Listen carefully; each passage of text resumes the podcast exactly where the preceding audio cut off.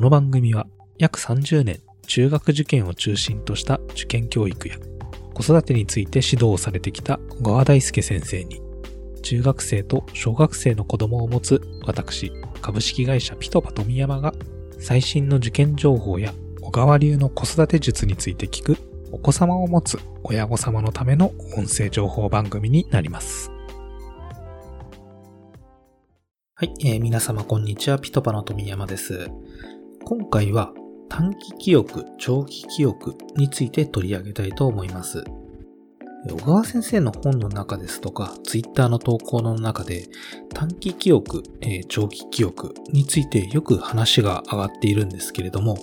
小川先生によると、このそれぞれの記憶方法を、えきちんと理解して鍛えるということで、まあ、記憶力、子供の学習に必要な記憶力ですね。えこの記憶力の面で、え非常に大きな差が出てくるというふうにおっしゃられています。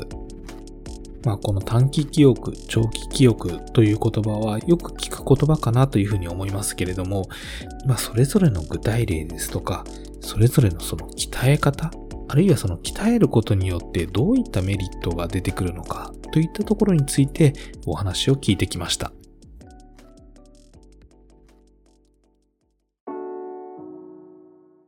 そうですね。これあの、よく丸暗記学習の弊害とか言われるじゃないですか。はいね記憶すること、暗記することっていうのが、なんか勉強上良くないんじゃないかみたいな風潮すら、ありますね。うん、あって、まあ、あれは非常に短絡的な思考というか、え誰か悪意がある人が嘘を流してるか、本当に分かってないかどっちかだと思うんですけど、はいどっちも必要なんですよね。うんで暗記って絶対必要で、その知識があるからこそ考えが巡らせられるようになるし、えはい。知識があるからこそ、その次の知識へとつなげていくことができるので、えーですからまあ短期的にまず記憶するというステップは必要ですよと。はい。で、ただですね、その短期記憶っていうのは、まあ、今見たものを、そうだな、目の前をお車が3台通ったっていうその3台の車の映像をパッと見てパッと覚えた。これ短期的な記憶ですね。ええーすぐに消えていく。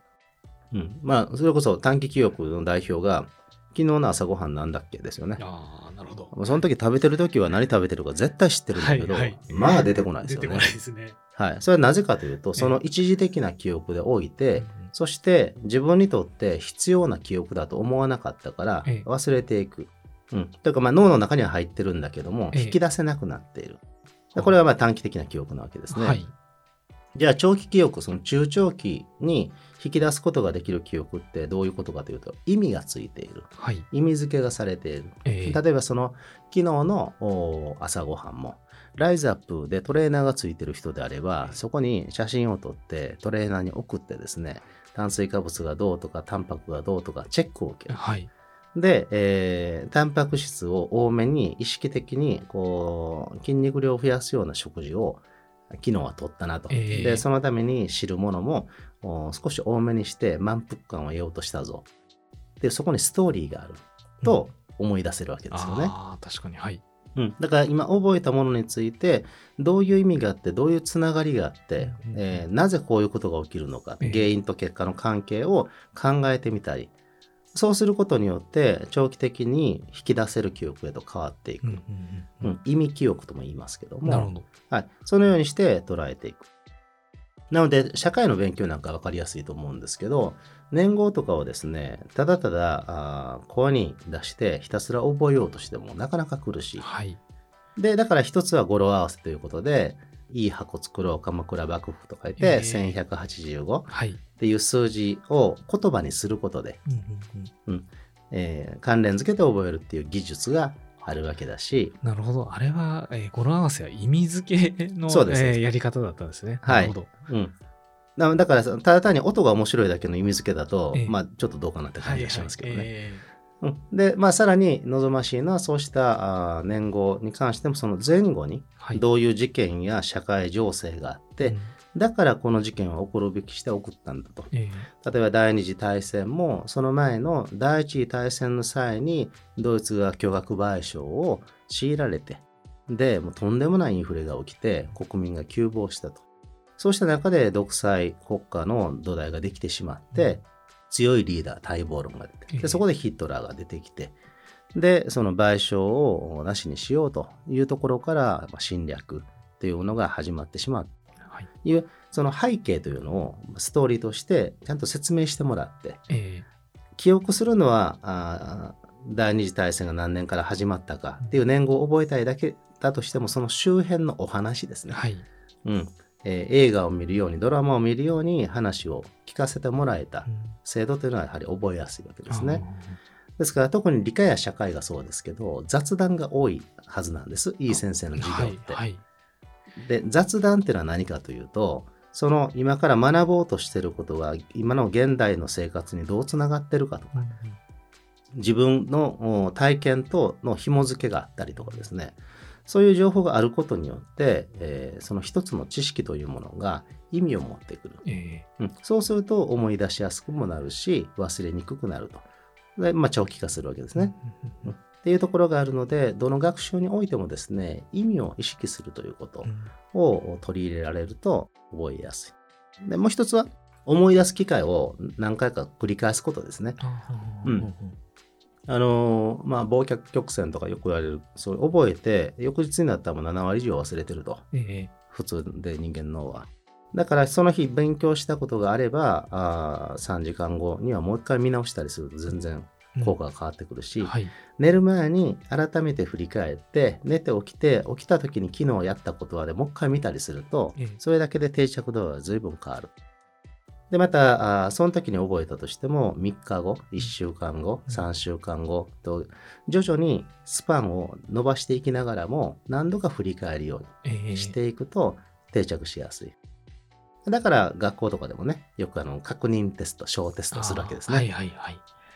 まあ、このあたり、その、短期記憶、長期記憶っていう、まあ、ものがあって、えーそれを繰り返しする、えーあるいはストーリーをつけて、えー意味付けをするっていうところで長期記憶が鍛えられていくっていうふうにあると思うんですけれども、まあ、それ以外になんか子供が、たこの記憶、短期、えー長期に関する記憶を、えー鍛える、えーような、なんか方法とかっていうのはあったりするんでしょうか？